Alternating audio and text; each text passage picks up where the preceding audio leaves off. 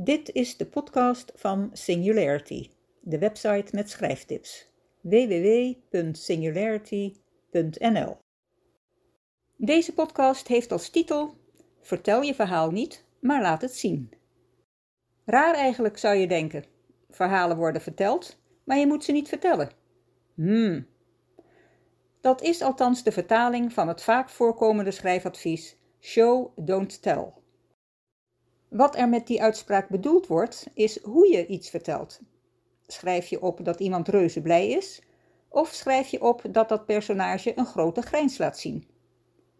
De eerste versie is de situatie neutraal vertellen, de tweede versie is beeldend vertellen. Met dat beeldend vertellen kun je emotie toevoegen en kun je meer informatie geven. Het maakt je schrijfwerk boeiender en dynamischer en het trekt je lezer makkelijker het verhaal in. Oké, beeldend vertellen dus. Hoe doe je dat? Dialoog. Dialogen maken show in plaats van tel een stuk makkelijker. Met elkaar pratende personages geven je veel mogelijkheden om iets te showen, vooral met lichaamstaal. In plaats van te schrijven dat Jan zich ongemakkelijk voelt in de discussie, schrijf je dat Jan wat zenuwachtig van het ene been op het andere leunt. Dat er pareltjes zweet op zijn voorhoofd verschijnen. Dat hij wegkijkt als hij hakkelend iets zegt wat kennelijk niet klopt. Je kunt een personage ook laten stiefelen of ijsberen en zo tonen dat de emoties oplopen. Zijn gesprekspartner kan al pratend een beeldje van de koffietafel oppakken en bestuderen om te suggereren dat hij heel relaxed is, terwijl zijn lichaamstaal laat zien dat hij boos of angstig of verward of zo is. Zo is er meer.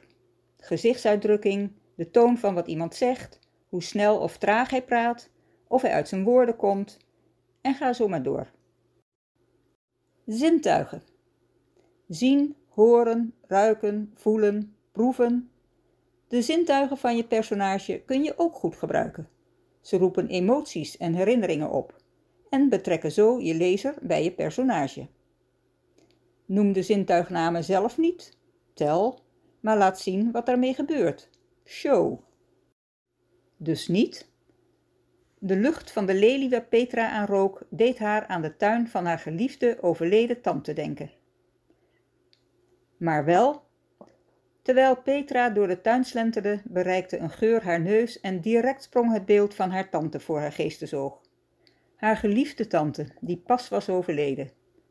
Er biggelde een traan over haar wang. Tantes tuin, waar ze zo vaak in rondgedwaald had. Die stond altijd vol met lelies die precies dezelfde geur verspreidden.